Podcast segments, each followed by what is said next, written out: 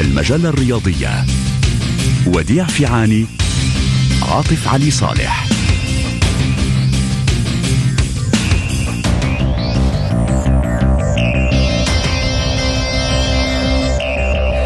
اهلا وسهلا بكم في المجله الرياضيه الاسبوعيه. نحيي كل المستمعين ونحيي مازن في الاشراف التقني. اليوم سنتوقف مع تصفيات بطوله كاس اوروبا ألفين وأربعة وعشرين. صربيا تتاهل للمره الاولى في تاريخها، وايطاليا حامله اللقب في وضع حرج. فوز تاريخي للمنتخب الفرنسي، وقمه ناريه بين الغريمان البرازيل والارجنتين في تصفيات مونديال ألفين وستة وعشرين. تصفيات افريقيا ايضا وتصفيات الاسيويه، هناك محطه من عالم التنس مع نوفاك جوكوفيتش. اربع بطولات كبرى وذهبيه في الطريق. هل هذا فعلا صحيح وديع؟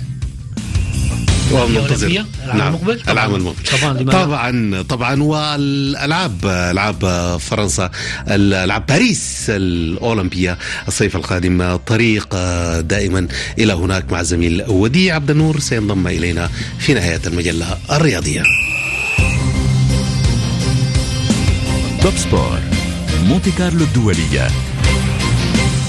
وفي انتظار أن ينضم إلينا الصحفي السنغالي أحمد مبينغ من السنغال، وأيضا أحمد سعيد من اسطنبول. وديع، نرحب بكل الضيوف ونرحب بكل المستمعين اليوم.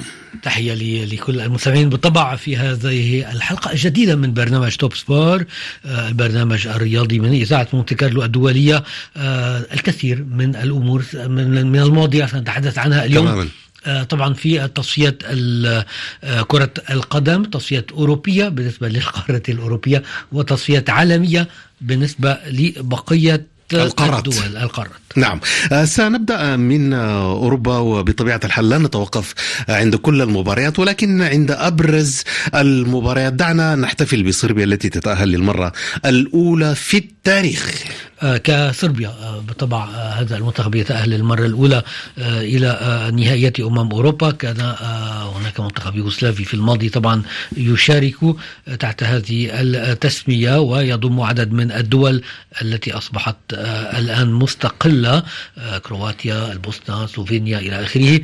والآن من أصل أربعة وعشرين مشارك نعرف هوية سبعة عشر منتخب ضمنوا التأهل، إلى جانب طبعا المنتخب الألماني. هناك منتخبات إسبانيا واسكتلندا عن المجموعة الأولى، فرنسا وهولندا عن الثانية، إنجلترا عن الثالثة، تركيا عن الرابعة، ألبانيا عن الخامسة، بلجيكا والنمسا عن المجموعة السادسة، المجر وصربيا عن السابعة، الدنمارك عن الثامنة، رومانيا وسويسرا عن التاسعة، والبرتغال وسلوفاكيا عن المجموعة العاشرة. إذا تبقى سبع بطاقات، أربعة بالنسبة للتأهل عن المجموعات.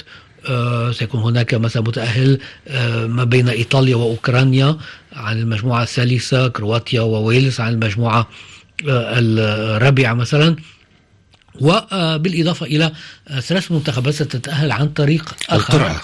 لا لا عن طريق آه بعد القرعة سيكون هناك مباريات. نعم. آه على أساس آه ترتيب وتصنيف والنتائج في مسابقة أخرى جرت في خلال العامين السابقين، هي دوري الأمم الأوروبية. تتذكر تتويج منتخب إسبانيا، ولكن أيضا عن طريق هذه المسابقة هناك إمكانية للتأهل، مما يعني أن منتخب مثلا النرويج لن يتمكن من أن يتأهل. هذا أكيد أنها ثالثا في مجموعته ولن يتأهل عن الطريق الطريقة الأخرى.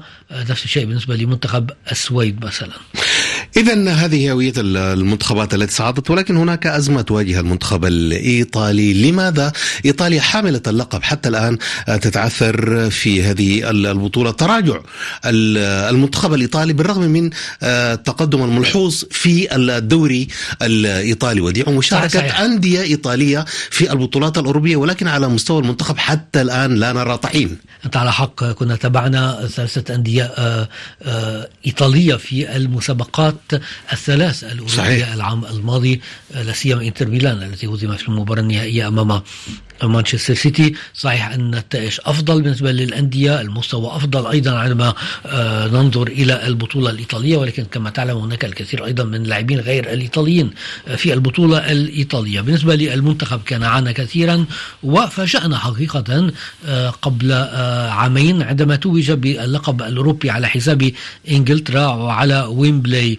خاصة أن نتائج التصفيات التصفيات العالمية سيئة. نتذكر أن المنتخب الإيطالي فشل في التأهل إلى نهائية المونديال صحيح. في النسختين السابقتين يعني روسيا وقطر صحيح.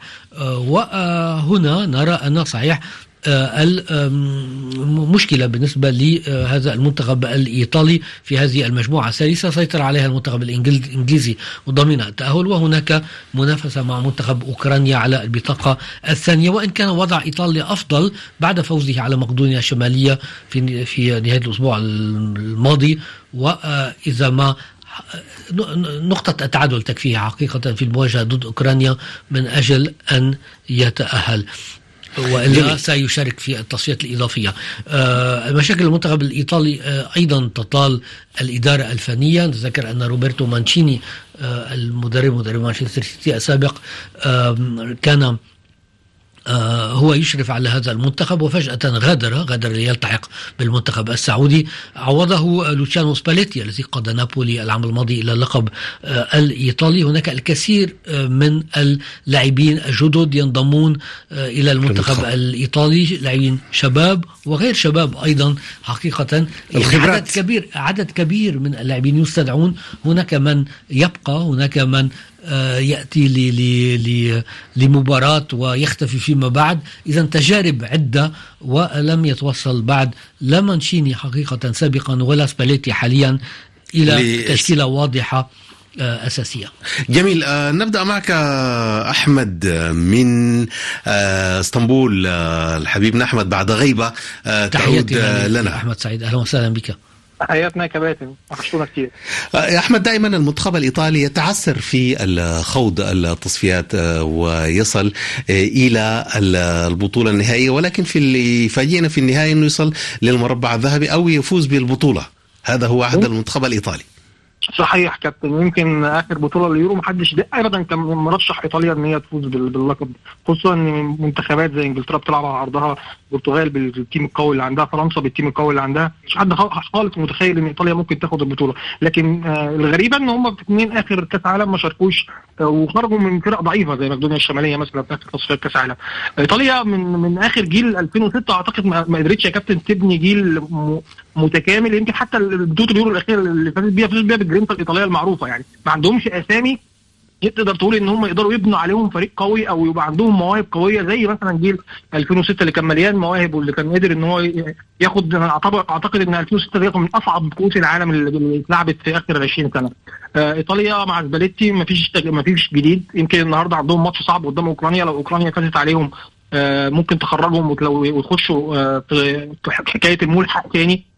اعتقد ان ايطاليا في مشكله كبيره ان هم يقدروا يبنوا منتخب جديد ينافس المنتخبات والاسماء القويه اللي موجوده دلوقتي في اوروبا. اعتقد ان فرنسا، البرتغال، انجلترا دول اقوى ثلاث منتخبات دلوقتي بالاسماء والتشكيلات القويه اللي موجوده فيها. لو احنا حطينا قدامهم ايطاليا لا هنلاقي ايطاليا دلوقتي منتخب صف ثاني يا كابتن. صحيح، سنعود معك وسنعود ايضا لقصه المانيا امام تركيا احمد، ولكن نتحول الان الى السنغال ومن هناك انضم الينا عبد الاحد امبينج.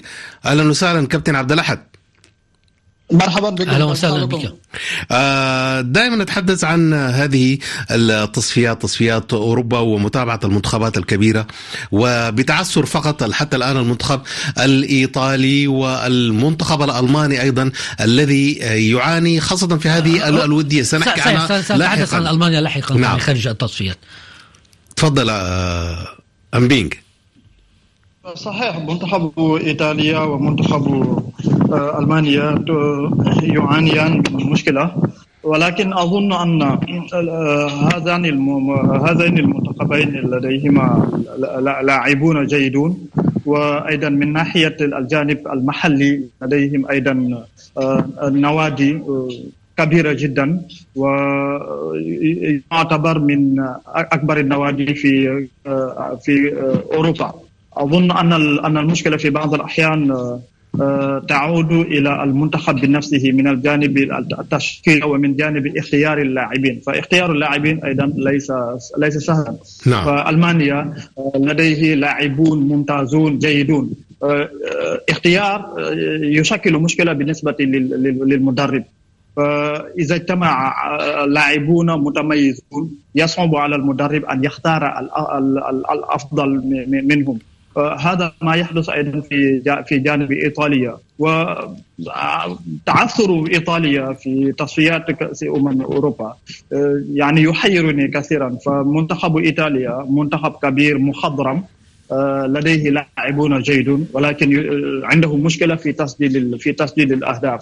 وأظن أن المدرب يجب عليه أن يضاعف الجهود في جانب تسجيل الأهداف، لأن منتخب إيطاليا بارع في الدفاع. صحيح. ولكن المشكلة دائما الدفاع، ولكن المشكلة دائما في في تسجيل الأهداف. جميل. آه سنتحدث عن مباراة أخرى وديع، مباراة تاريخية للمنتخب الفرنسي في هذه التصفيات قبل أن نغادر هذه المحطة. نتيجة عريضة الحقيقة، لكن أمام آه منتخب متواضع، منتخب آه أقل من عادي، وأيضا آه فقط منذ الدقائق الأولى قلب الدفاع.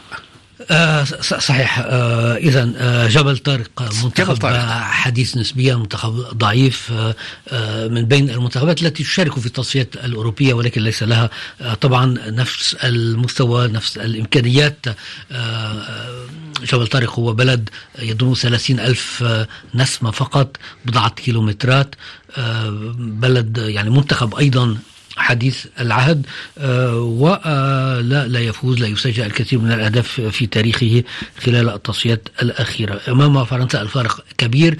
المنتخب الفرنسي كان سبق أن ضمن التأهل، ولكن ديدي ديشان كان يريد أيضا الفوز بهذا اللقاء، تسجيل نقاط إضافية كي يضمن أن يكون من بين المنتخبات التي ستتصدر المجموعات خلال النهائيات الأوروبية المقبلة. الفوز كان مضمون، برغم من ذلك اعتمد على أفضل لاعبيه. صحيح. وبعد بالتشكيل الأولى. صحيح. وسجل المنتخب الفرنسي باكرا جدا بعد ما مدافع سجل خطأ في مرماه، وهذا المدافع إيتان سانتوس طرد بعد دقائق قليلة أيضا.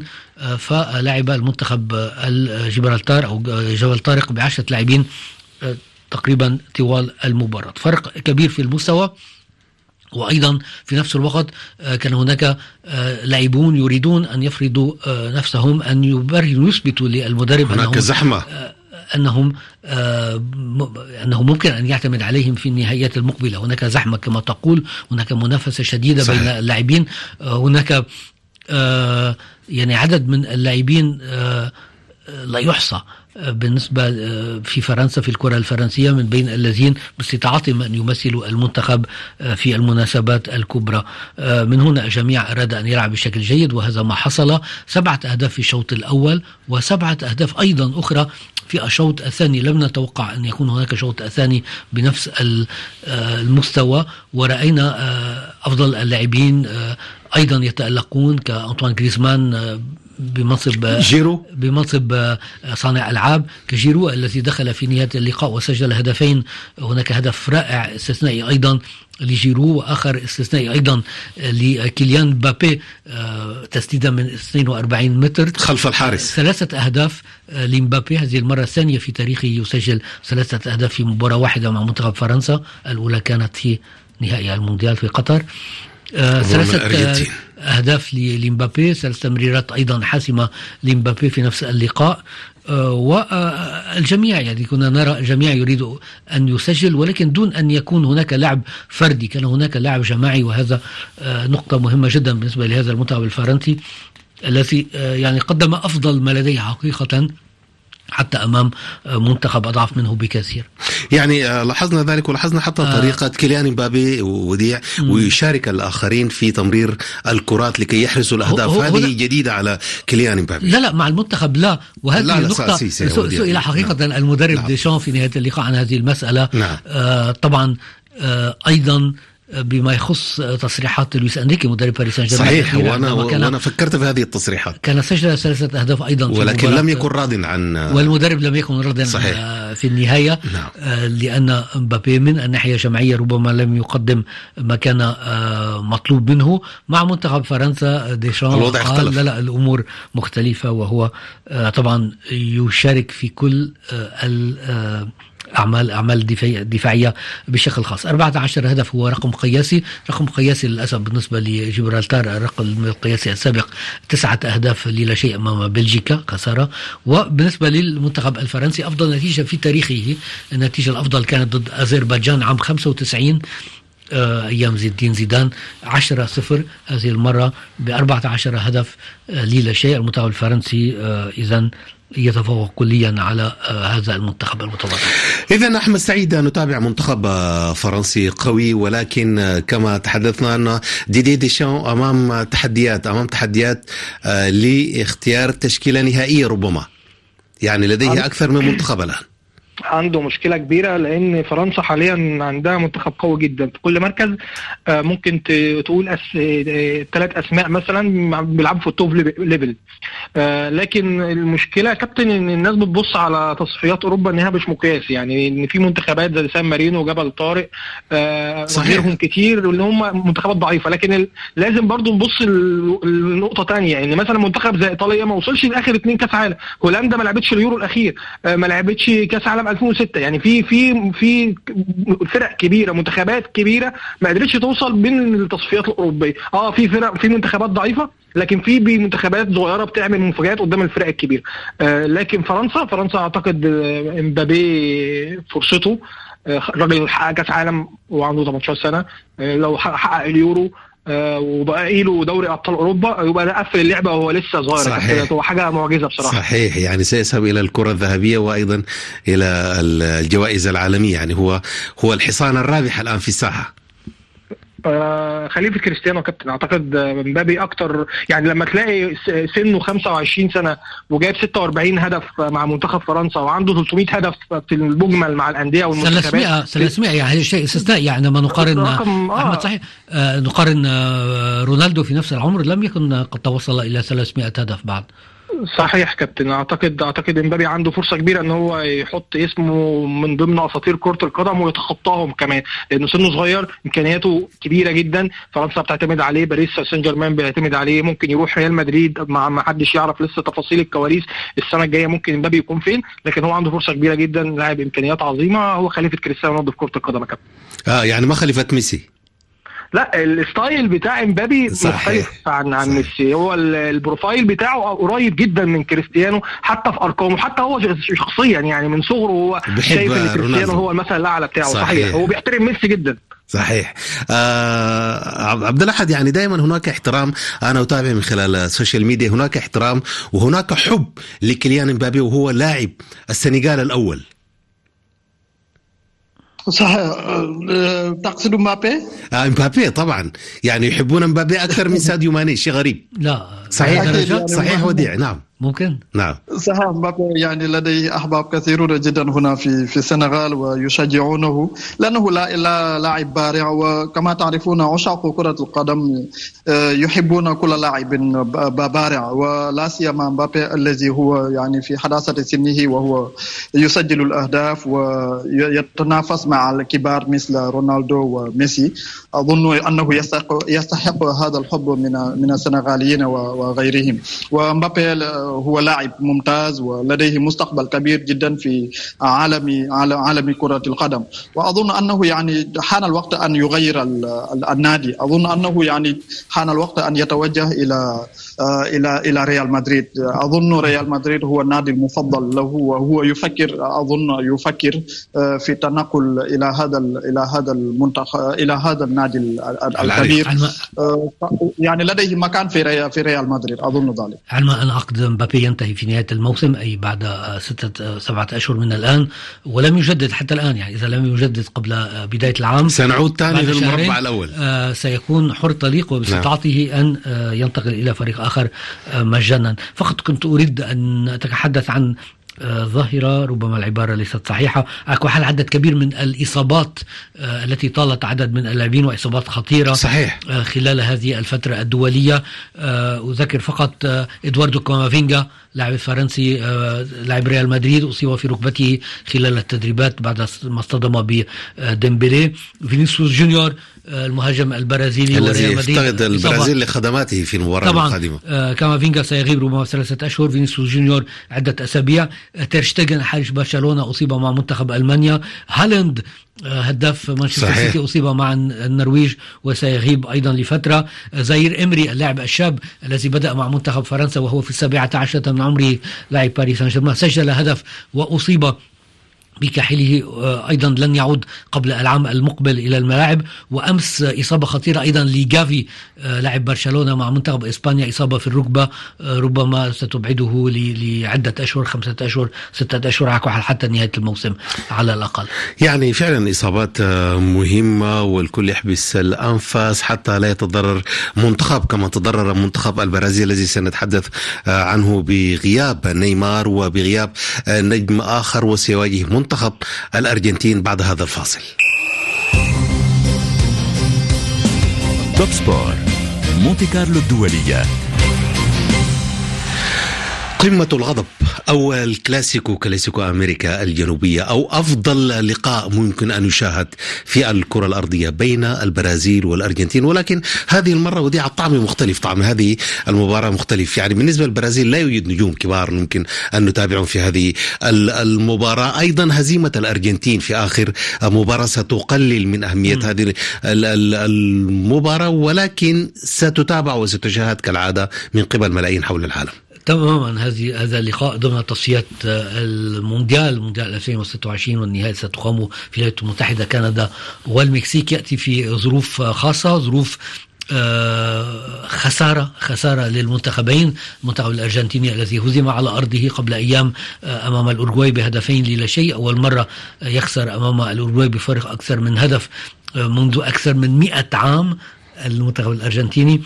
بالنسبة للمنتخب البرازيلي هزم أيضا، وهي الخسارة الثانية على التوالي، خسارة أمام كولومبيا هذه المرة بهدفين لواحد. إصابة فينيسيوس تحدثت عنها، إذن سيغيب عن هذا اللقاء. فينيسيوس جونيور الذي هو أفضل لاعب برازيلي حاليا في خط الهجوم في غياب نيمار، نيمار مصاب أيضا وغائب لعدة أشهر. نيمار مع منتخب البرازيل كما اعتدنا في الفترة الأخيرة هو غير نيمار مع الأندية، دائما مع البرازيل يقدم أفضل ما لديه ويتألق ويسجل، غائب إذن. مشاكل هجومية على الأرجح بالنسبة للمنتخب البرازيلي الذي لم يسجل كثيرا في مباراته الأخيرة، والأرجنتين بالرغم من وجود ميسي، ولكن ميسي لم نرى لياقة بدنية جيدة هذه الأيام، نعلم أنه لم يلعب منذ حوالي شهرين الآن، إذن ربما اللياقة ليست استثنائية. إذن في هكذا ظروف، هذه هي الظروف التي سنتابع فيها إذن هذا اللقاء بعد يومين ضمن الجولة السادسة من التصفيات الجنوب أمريكية المؤهلة إلى المونديال. ذكر فقط هناك عشر منتخبات طبعا كما نعلم في أمريكا الجنوبية، عادة تتأهل أربع منتخبات أو خمسة بعد الملحق، هذه المرة بعد إضافة عدد المشاركين في النهائيات سيكون هناك ستة أو سبع سبعة بالنسبة للمنتخبات الأمريكية الجنوبية التي ستشارك في المونديال. إذن أحمد سعيد سنتابع هذه المباراة، وآخر الأخبار تقول أن جونيور ربما يغيب حتى نهاية العام ألفين وأربعة وعشرين. جافي؟ آه نعم. من؟ جافي جافي لا لا لا فينيسيوس فينيسيوس اه فينيسيوس كل الكلام اللي هو هيغيب بالشهرين المتبقيين من ألفين وثلاثة وعشرين نعم. ويرجع اول اول السنه الجديده. اعتقد مباراه مهمه جدا من صغرنا، واحنا مباراه البرازيل والارجنتين ليها ليها اجواء خاصه كابتن كده، خصوصا ان هي بتبقى الفجر، آه اللي بيحبوا الكوره بيحبوا يسهروا ويتفرجوا على الماتشات بتاعه البرازيل والارجنتين. يمكن الفرقتين المنتخبين خسرانين اخر مباراتين في التصفيات، فدي هتدي أجواء حماسية أكتر. الأرجنتين خدت الكوبا الأخيرة من البرازيل في قلب البرازيل، فأعتقد إن إحنا بكرة يوم الأربعاء فجر الأربعاء هيبقى عندنا مباراة مهمة جدا.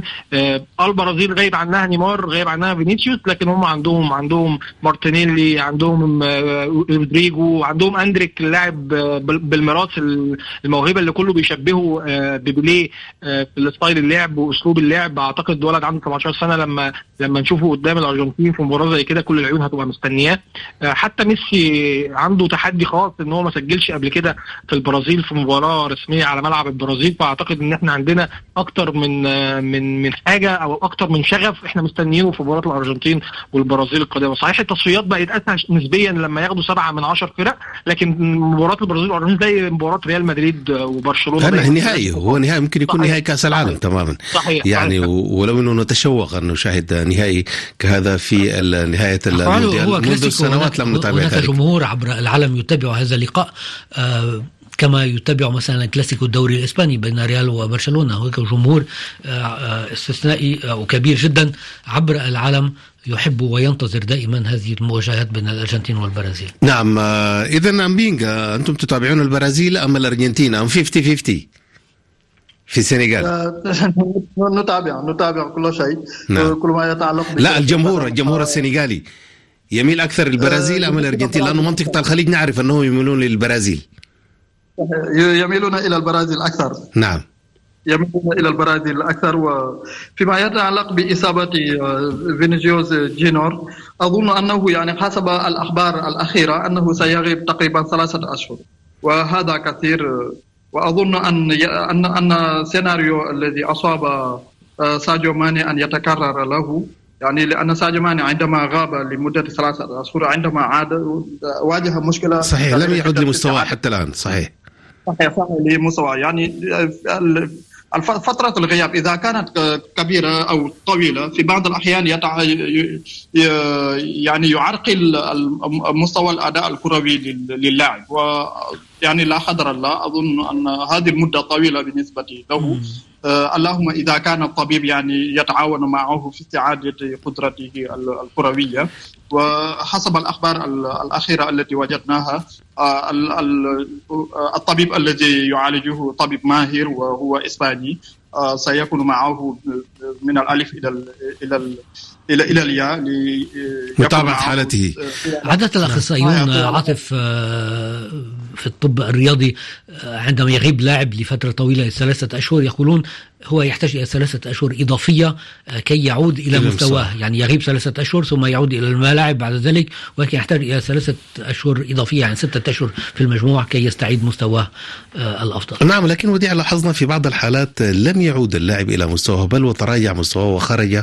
يعني نتابع ربما في هناك اختلاف. بالبوجبا مثلا يعني الإصابات المتكررة أبعدته عن مستواه ولم يستطيع العودة حتى الآن بالرغم من أنه تعافى. إصابات يعني أكثر نعم. من إصابة في في في حالة بوجبا، وأعتقد هو أقر بذلك أيضا. كل مرة كان ربما يحاول أن يعود بسرعة ولو انتظر ربما بعض الشيء أحيانا لكان تعافى بشكل أفضل.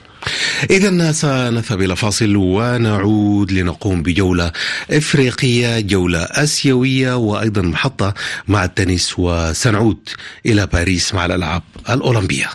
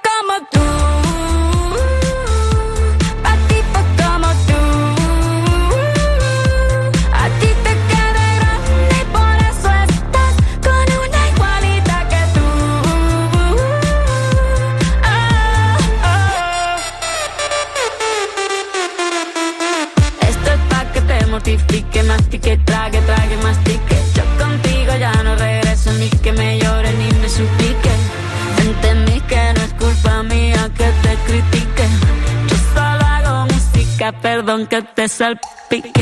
Me dejaste de vecina a la suegra con la prensa en la puerta y la deuda haciendo.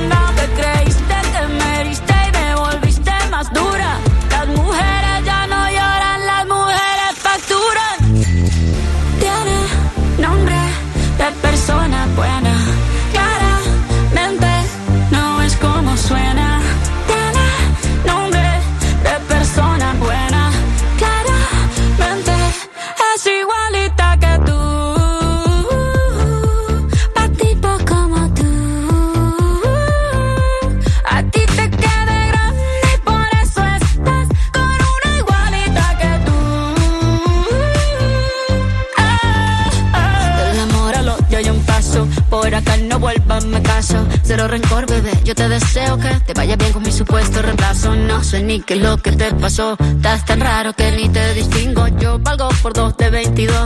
Cambiaste un Ferrari por un Twingo. Cambiaste un Rolex por un Casio. Vas acelerado, dale despacio. Ah, mucho gimnasio. Pero trabaja el cerebro un poquito también. Fotos por donde me ven. Aquí me siento en rehén. Por mí todo bien. Yo te desocupo mañana. Y si quieres traértela a ella que venga también. توب سبور المجلة الرياضية. وديع فيعاني، عاطف علي صالح. ومعنا أيضا أحمد السعيد صاحب الرياضي من اسطنبول. نحييك مرة أخرى كابتن أحمد سعيد. مساء الفل لك. وأيضا عبد الأحد أمبينج صحفي الرياضي من السنغال. أهلا وسهلا أستاذ عبد الأحد. مرحبا بكم. كنا في حديث عن شاكيرا تحت الهواء. دفعت سبعة مليون يورو وتجاوزت مزالة القضاء والحبس في أسبانيا بقضية تهرب ضريب. يعني بتدفع سبعة مليون وتطلع ودي. يعني هذا الخبر هم من الرياضة. نريد أن نخسر شاكيرا. يلا أحمد حناخد رأيك. أكيد عندك رأي أنت في هذا الموضوع. دي أي حاجة من سبعة مليون دول يا كابتن. وانا داعمها داعمها جدا. آه طبعا. آه اذا الى افريقيا وديع وننتهز وجود احمد معنا. سنتحدث عن المنتخب المصري وعبد الاحد ايضا من آه السنغال. نتحدث عن البدايه القويه للمنتخب السنغالي والاخبار الجميله انه ساديو ماني هذه المره موجود. مسألتان أريد أن أتوقف عندهما طبعا مع هذه التصفية التي انطلقت، تصفية المونديال في القارة الإفريقية. الجولة الأولى التي جرت حتى الآن وسيكون هناك جولة ثانية بدأت أمس حقيقة الجولة الثانية. بالنسبة للظروف طبعا المنتخبات الكبرى الآن أيضا تستعد في نفس الوقت لخوض نهائيات كأس أمم إفريقيا في الكوت ديفوار في بداية العام المقبل. إذن هناك استحقاق مهم جدا. وبالنسبة لهذه المنتخبات الكبيرة ربما يستخدمون أو عليهم أن يستخدموا هذه التصفيات الجولتان الآن من أجل الاستعداد أيضا يعني كمباريات استعدادية للنهايات. وذلك ممكن بالنسبة لأغلبية المنتخبات الكبيرة على أساس أن الخصوم أضعف منهم الآن، المجموعات سهلة عموما. إذا هذا ممكن، علما أن هناك ممكن أن تحصل بعض المشاكل كما حصل مع منتخب نيجيريا الذي تعادل في مباراتين صحيح في التصفيات بشكل مخيب جدا، وهو من أفضل المنتخبات. إذا هناك محطات مهمة سنتحدث عنها بسرعة. يعني البودلاء من حول الجزائر فوز فوز الثاني، وفوز السودان فوز السودان الأول على الكونغو الديمقراطية. نعم منتخب جيد جدا يعني. يعني علما أن المنتخب السوداني يلعب مبارياته في بنغازي كمكان لاختيار هذه المباريات. سيلعب هناك باستمرار كل المباريات ودي. كل المباريات في بنغازي على ملعب شهداء بنينا. نتكلم عن منتخب السنغال أيضا بداية قوية مع ساديو ماني. فاز على جنوب أفريقيا على جنوب السودان أربعة لصفر. نعم يعني مباراة سهلة نسبيا بالنسبة للسنغال. نعم. سهلة سهلة على الورق دائما يعني نقول ذلك. في النهاية يجب أن يفوزوا ويسجلوا الأهداف. و أنا أعتقد يعني بالنسبة للسنغال كما ذكرت نقطة مهمة جدا في الاستعداد للدفاع عن لقبه في الكوت ديفوار. رأينا المنتخب الإيفواري أيضا يسجل تسعة أهداف في شباك سيشل على ما أعتقد تسعة صفر. المنتخبات عليها أن تستعد وهذه الأولوية حاليا بالنسبة لها على ما فهمنا. إذا نبدأ معك عبد الأحد وحديث عن المنتخب السنغالي. نتعرف على هوية هذا المنتخب وهل هو أقوى. هناك بعض اللاعبين أجدد أيضا. صحيح يعني هل هو أقوى المنتخب نراه يتألق في منتخبات السنغال. عبد الأحد صحيح. نعم تعرفون منتخب السنغال يعني يعد أقوى منتخب في في قارة أفريقيا. وأظن أنه يعمل الآن للحفاظ على لقبه في كأس أمم أمم أمم أفريقيا بما أنه يعني حقق فوزا تاريخيا في النسخة الأخيرة. أظن أن السنغال لديها تحديات كبيرة وتحدي الأول وهو الحفاظ على لقبه في كأس أمم أفريقيا. وثاني شيء يعني كما تعرفون جنوب جنوب جنوب السودان يعني ليس منتخبا كبير كبيرا يعني يشارك تشكل مشكلة بالنسبة للسنغال، وأظن أن السنغال لم يجد مشكلة كبيرة جدا في الفوز عليه. وساديو ماني كان يلعب يعني مباراته المئوية مع السنغال ودائما يقود المنتخب السنغالي نحو الفوز، وأظن في المباراة الأخيرة قام بدوره. وعلي سيسي مدرب السنغال قال عدة مرات بأنه يعتمد على ساديو ماني، ولذلك نجد مشكلة كبيرة جدا في إيجاد بديل عن ساديو ماني إذا كان غائبا. صحيح يعني، وهناك من يقول أن المدرب قال هذا الكلام فقط لرفع معنويات ساديو ماني الذي يواجه تحديات بعد أن تراجع مستواه. صحيح صحيح صحيح يعني علي سيسي دائما يعني يعتمد على ساديو ماني. وهناك بعض المحللين السنغاليين الرياضيين السنغاليين يقولون بأن اعتماد علي سيسي على ساديو ماني يعني جاوز الحد، يجب عليه أن يبحث له عن بديل مثل إليمان جاي، هذا لاعب كبير يعني ممكن أن يأخذ مكان ساديو ماني في بعض الأحيان، ويجرب اللاعبين آخرين يأخذون مكانه، يعني لأن ساديو ماني بدأ يتقدم في سن في في في سن، ويعني مستواه الأداء للكرة للكرة يعني بدأ ينخفض قليلا بعد بعد قليل. في السنوات الأخيرة لابد أن نفكر عن بديل عن ساديو ماني وعلى أو بدلاء في, في الجمع أيضا. وعلي سيسي يجب نعم أن يعمل في ذلك. تمام، يعني مين الآن من المواهب ممكن يحلوا مكان ساديو ماني؟ ذكرت اسمه أنت. نعم، هو إليمان جاي. إليمان جاي كم عمره الآن؟ يعمل يعمل في مارسيليا، يعني هو في مارسيليا مع إسماعيل صار. نعم صحيح، يعني هذا لاعب هنا مولود في فرنسا وكان برز في الدوري الإنجليزي في السنوات الأخيرة مع شيفيلد يونايتد. آه الآن هذا الموسم يلعب مع مارسيليا، لعب بشكل جيد، بدايات كانت آه موفقة، ولكن فيما بعد تراجع ولم يعد أساسيا حاليا، يعني لم يصل بعد إلى القمة. في المقابل هناك لاعب سنغالي يتألق حاليا مع نادي تشيلسي في خط الهجوم، ونيكولاس جاكسون، لاعب من أصول أو مولود في غامبيا على ما أعتقد، وهو ربما من بين الأفضل حاليا في السنغال. في السنغال إذن أحمد سعيد، يعني لم ننسى تلك المباراة النهائية بين المنتخب المصري والمنتخب السنغالي، وهناك من يتحدث عن مباراة ثأرية ولو أن الوقت مبكر، لكن هناك التقدم ملحوظ في المنتخب المصري. محمد صلاح يقوم بدوره تماما، هناك رضا من الجمهور المصري الذي كان غاضب كما هو الحال في العام الماضي، ولكن هذا العام الوضع مختلف.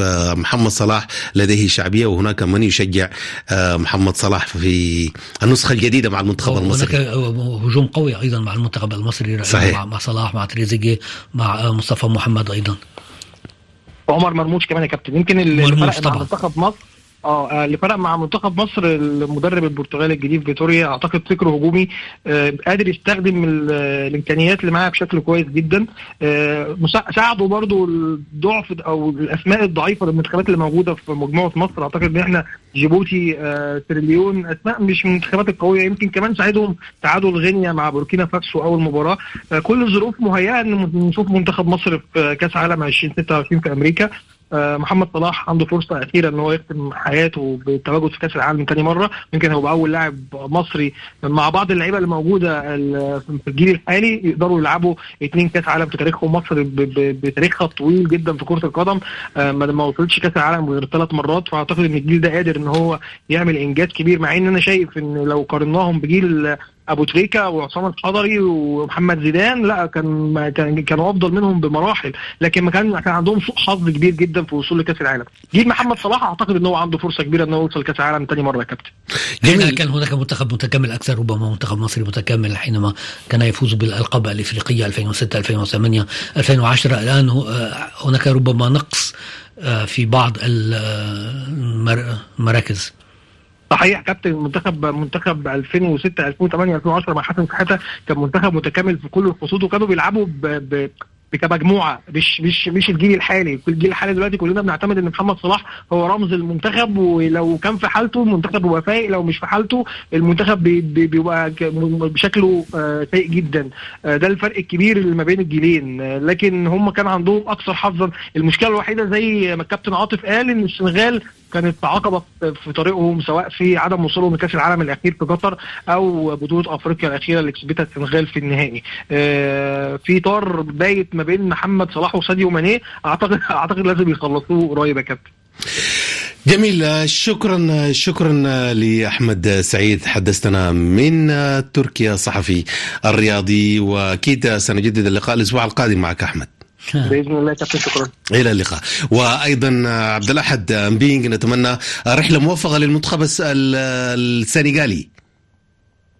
صح، شكرا لكم، نحن في مجموعة الموت كما يسمي البعض. نعم. دعواتكم لنا. إذا إلى اللقاء عزيزي. مونتي كارلو الدولية، توب سبورت.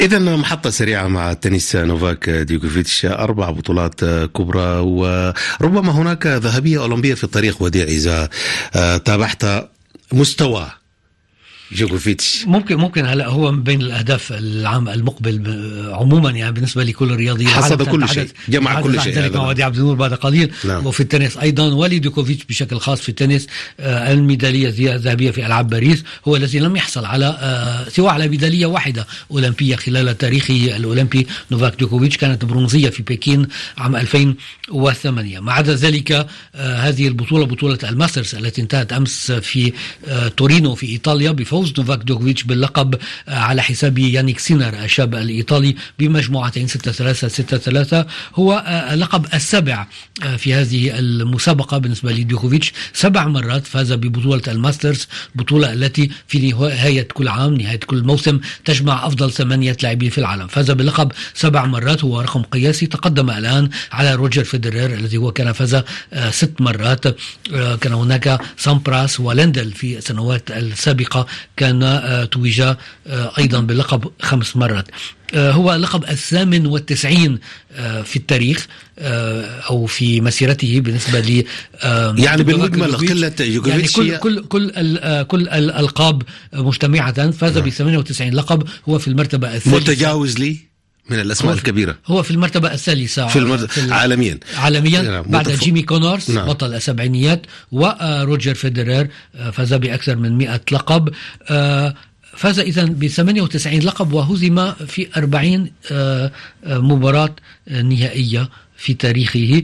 نوفاك جوكوفيتش بالنسبة للألقاب فاز ب أربعة وعشرين لقب في الجراند سلام، فاز عشر مرات في أستراليا، ثلاث مرات رولان جاروس، سبع مرات ويمبلدون، أربع مرات يو إس أوبن، فاز سبع أربعين مرة ببطولات الجراند سلام، بأربعين لقب من بطولات ليس الجراند سلام ولكن ماسترز ألف ألف نقطة، هي ال الأقل المرحلة الأقل يعني من البطولات الأربعة اللي نقول بعد الجراند سلام. نعم. أربعة، هناك بطولات الماسترز ألف، فاز بأربعين لقب من الماسترز ألف، وهذا شيء استثنائي عندما ننظر إلى ثمانية وتسعين لقب. نعم.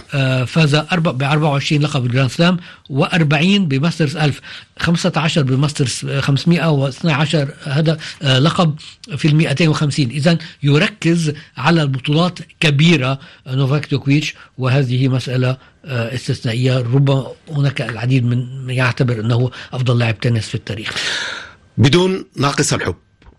نعم. سنعود سنعود نعم. لهذا ويبلغ الموضوع. السادسة والثلاثين من عمره الآن. نعم. وما زال في قمة عطائه ومستواه تماما. الطريق إلى ألعاب باريس الأولمبية ألفين وأربعة وعشرين، أسبوعيا سنكون في هذا الطريق الجميل إلى ألعاب باريس الأولمبية، وسيكون معنا ضيوف نتحدث عن كل شيء كل شيء فيما يتعلق بالأولمبيات. وديع، والآن عن الألعاب الأولمبية، عن تاريخ الألعاب الأولمبية، عن أيضا ما يحصل خلف الكواليس، امام الكواليس، استعدادات باريس بالطبع، وكل الاخبار طبعا الحاليه. وديع عبد النور ينضم الينا، اهلا وسهلا بك وديع عبد النور. تحياتي أهلا وسهلا بكم بالمستمعين ونقول أيضا بالمشاهدين بالمشاهدين إيه رأيك في المقدمة والموسيقى اللي عملناها للأولمبياد دي؟ الطريق رومانسية حتى الآن. ودي عبد النور تحدثنا كقطرات الماء على ضفاف السن. الله الله جميل جدا. كنا نتحدث عن نوفاك ديوكوفيتش. لم يسبق له أن توج بذهبية أولمبية ويبدو أنها من أهدافه العام المقبل في باريس. آه ليست فقط من أهدافه، أهدافها العام المقبل أن يستمر في الصدارة، أن يحرز أن يزيد الألقاب باعتبار أن لياقته البدنية وتصميمه وأيضا تركيزه وأدائه الفني المتصاعد ينبئ بذلك إذا لم تكن هناك مفاجآت. هو بالإضافة إلى الأرقام التي ذكرتها وديع هو حاليا آه في مقدمة أمضى أربعمائة أسبوع في صدارة التصنيف العالمي، منها أكثر من مئة أسبوع متتالية. هذا بحد ذاته إنجاز وإعجاز إذا صح التعبير. ودي عبد النور، الأسبوع الماضي كنا تحدثنا عن بطلة في الرماية، بطلة لبنانية، وقلت لنا إنها ربما الأمل الوحيد بالنسبة للبنان كان يحصل على ميدالية في ألعاب باريس المقبلة، وإذا ما حصلت على ميدالية ستكون الأولى منذ عام ألف وتسعمائة وثمانين بالنسبة للميداليات الأولمبية بالنسبة للرياضيين اللبنانيين. بالفعل هي راي باسيل بطلة آسيا التي احتفظت بلقبها قبل عشرة أيام بطولة من الرماية من الحفرة أو التراب، وهي تشارك حاليا في نهائي كأس العالم المقامة جولته في الدوحة لأفضل اثني عشر أو واثنتي عشرة بطلة وبطلا في في كل مسابقات الرماية. البطولة بدأت حاليا. نعم ودي عبد النور، انت قبلت وغيرها وكنا اجرينا معها حديثا كما ذكرت تماما. قبلت قبلت راي باسيل وسنستمع الان الى هذا الحديث. راي باسيل، اول شيء مبروك. ثانك يو. حاليا انت بالافضل باسيا، العاشره عالميا، ربما هو ثاني افضل ترتيب لك منذ نحو ست سنوات. ماذا اختلف لهذا التصنيف؟ هل هذا يعطيك دفعا للدورة الأولمبية او هناك صعوبات بالنسبة لتصنيف باقي الراميات في في هذه المرحلة؟ لا بالعكس، هذا الشيء بيساعدني معنويا، يعني هذا الشيء ببرهن لي انه I'm back on track. رغم كل الصعوبات اللي قطعنا فيها، اجت فترة حسيت انه لا بركي بعدت من وراء الظروف والمشاكل اللي قطعنا فيها، بس لا اليوم بقول انه الوضع اليوم اكيد احسن من قبل، والاكسبيرينس عم تلعب دور، والناس لحد عم يلعبوا دور اساسي، الفريق العمل تبعي، وهذا الشيء كثير عم يساعدني. هل التركيز على الاعداد الذهني اصبح له اولويه في هذه المرحله والمرحله المقبله؟ اكيد، يعني المنتل هيلث والمنتل تريننج هذا الشيء لإلي صار جزء اساسي جدا، لانه بيلعب تقريبا اذا مش خمسة وتسعين بالمئة تسعين بالمئة من التحضير تبعي، لانه اذا المنتلي ماني ريدي لاقدر فوكس، لاقدر حضر حالي قبل المباراه ووقت المباراه، قد ما اكون فيزيكلي وتكنيكلي قويه هذا الشيء ما بيساهم، سو كرمالك لازم اكون منتلي ريدي.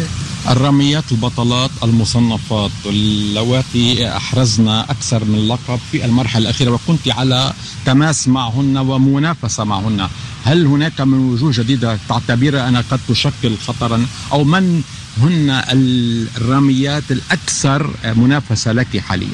ما بقى اطلع بالموضوع بمين المنافسين ضدي، بالعكس اليوم صارت المنافسه ضدي ضد حالي. انا بشوف اليوم انا كيف بدي اكون a better version of myself tomorrow، قد انا في حسن حالي، قد في حضر حالي، لانه اليوم الاوبوننت تبعي العدو منه الاشخاص لحدي، هو نفسه، هو الطبق يلي انا بدي اقوس، انا بدي اكون ريدي. سو ما بقى قارن بينه وبين هوليك، لانه بالنتيجه لازم ناخذ يعني نرجع لورا تقريبا ستين بالمئة نحن زيتو عم نضل نتأهل بالألعاب الأولمبية، والرماية هي عيل صغيرة، يعني في كتير نيو انتريز، بس كمان هون الخبرة بتلعب دور وكل شيء. بقى بالنتيجة ما عم بركز إلا على حالي. بماذا اختلفت بطولة آسيا الأخيرة في كوريا الجنوبية عن سابقاتها؟ كمان أخذت جولد وأخذت كوتا وتأهلت، بس الفرق إذا بدنا نحكي تكنيكلي الحقل كان شوي بكوريا أصعب أصعب بكتير، لأنه الفيزيبيليتي كانت ثقيلة، السكون كانوا هارد تارجتس، يعني هيدا الشيء اللي فرق إنه كسكورينج وايز بس النتيجة هي ذاتها. و this time بحس أنه عن جد I earned it. على طريقة صعوبة الرؤية بحقل إندونيسيا في الألعاب الآسيوية السابقة كمان كمان مثل ما بتعرف يعني اليوم كل حقل له الكاشي تبعه، له له الباك جراوند تبعه، له، بس هذا الشيء هون بخلي الريم يكون قد ما في إذا بدك consistent بالرماية تبعه، وقد ما يكون الكونديشن صعبين لازم يضل عم يشتغل على أنه يحسن ويقدر يتأقلم بطريقة أسرع بأي وضع أو حقولة ممكن يتواجد. أواخر هذا الأسبوع في الدوحة ستقام جولة ربما نهائية من كأس العالم كأس لأفضل اثنا عشر رامي و اثنا عشر رامي، هل ستكون من المشاركات فيها؟ أكيد رح أكون مشاركة، أنا مرتبة العاشر حاليا والأول بآسيا، وهذا الشيء كل سنة بنعمل بياخدوا أول اثنا عشر لاعبين بكل المجال الرماية يعني رايفل وكوستر، وبيعملوا نهائية كأس العالم يحددوا من أول ثاني ثالث مركز عالميا بيكون. تسعة أشهر تفصلنا عن دورة باريس، مرحلة طويلة، مخاط طويل، ما هي ما هي أبرز المحطات التي حسبها لك برنامجا، لكن هناك تبقى ربما بعض المحطات الثابتة، هل من برامج معينة مختلفة في التحضير؟ صراحة بعد ما عندي صورة كاملة، بس بعرف إنه أكيد مشاركات رح تضل ورح يصير في تريننج كامبس برات لبنان مع الترينر تبع التلياني. اليوم التحضير لإلي بدي كله بيفكر إنه أنا باقي عندي تسعة أشهر، بس أنا بلشت من ثلاث سنين، سو ما بقى أنظر على إنه شو باقي لي وقت، بالعكس أنا عم بتحمس على الوقت أكتر ونو ستريس، بالعكس عم عم نشتغل ستيب باي ستيب وهذا الشيء اللي هو الأساس. راي باسيل شكرا. شكرا. إذن وديع عبد النور آه نعود إليك. آه هذا اللقاء آه شدد هناك نقطة مهمة سبق أن تحدثت عنها أكثر من مرة، الإعداد آه الذهني آه الذي يأخذ دور مهم جدا لدى الأبطال وبشكل خاص طبعا في الرياضات الفردية. بالفعل وديع، الإعداد الذهني والذي أصبحت له أولوية ودراسات وتركيز وحتى فرق العمل للأبطال والبطلات، ولا سيما في الألعاب الفردية التي تتطلب التي تكون في منافساتها الضغط الكبير، هناك أكثر من معد ذهني ومن متابعة في هذا المجال. راي باسيل ربما ما حصل معها في ريو عام ألفين وستة عشر عندما كانت متصدرة للجولات الأولى، وظن الكثر أن الميدالية أصبحت في متناولها، ربما خسرت وقت تكزاك بسبب إخفاق ذهني بين مزدوجين. نعم. هذا الإخفاق هو من شدة الضغوطات ربما، لكن طبعا مع اختمار الخبرة وتراكم السنوات والانتصارات ربما هذا نعم. قد يؤدي إلى أن تكون هذه المرة مختلفة مشاركة راي باسيل أو المشاركة اللبنانية لها كرامية في دورة باريس الأولمبية. ممتاز. بالنسبة لكرة اليد تصفيات متواصلة آسيويا، آه البطاقة الوحيدة للقارة الآسيوية ستعود إلى اليابان وديع عبد النور آه على حساب البحرين وقطر. بالفعل أصبحت اليابان التي هي أحرزت هذه التصفيات وبعد أن خاضت النهائي أمام البحرين. كانت قطر تمني النفس بأن تعود إلى المشاركة الأولمبية على غرار ألفين وستة عشر، والتي هي تحتفظ بلقب الألعاب الآسيوية للمرة الثالثة تواليا. في نصف النهائي أخفقت قطر. آه البحرين التي بلغت في الدورة السابقة وبلغت الدور ضمن النهائي آه كانت لها المواجهة الأخيرة أمام اليابان اليابان نعم. التي كانت خسرت في الألعاب الآسيوية. إذن اليابان مباشرة إلى الألعاب والبحرين في ملحق، وقطر خارج الألعاب الأولمبية في كرة اليد للرجال. نعم. هناك نعم. أيضا ممكن أن نتحدث عن موضوع الميداليات في الكويت و الجوائز المالية التي رصدتها الكويت للفائزين نعم. بالميداليات.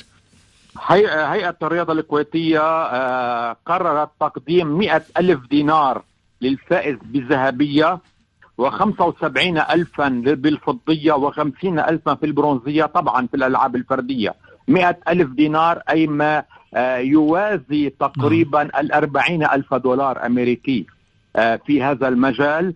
الكويت التي في رصيدها أربع ميداليات، بينها ميداليتان تحت الراية الأولمبية عام ألفين وستة عشر لفهد الديحاني وعبد الله الرشيدي في الرماية، وكان في الدورة الأخيرة في طوكيو نعم. فهد الديحاني أحرز في السكيت برونزية. نعم موضوع بعد أيضا في هذه الصفحة الأولمبية وديع عبد النور، سيدة ستمثل الإمارات في سباق الدراجات للمرة الأولى طبعا نعم. تأهلت صفية الصايغ اثنين وعشرين عاما للمشاركة في في هذه المنافسات، وكانت هي حصدت برونزية آسيا كما حلت خامسة في البطولة الأخيرة في تايلاند نعم. للسباق ضد الساعة ثلاثين كيلومترا. ستكون أول بطلة أو دراجة إماراتية تشارك في نهائيات أولمبية من خلال التأهيل. شكرا, شكرا وديع عبد النور، وتحية لكل المستمعين. الطريق إلى ألعاب باريس الأولمبية ألفين وأربعة وعشرين. بهذا نكون قد وصلنا لنهاية المجلة الرياضية الأسبوعية. شكرا وديع وشكرا لمازن ولكل المستمعين. إلى اللقاء. إلى اللقاء.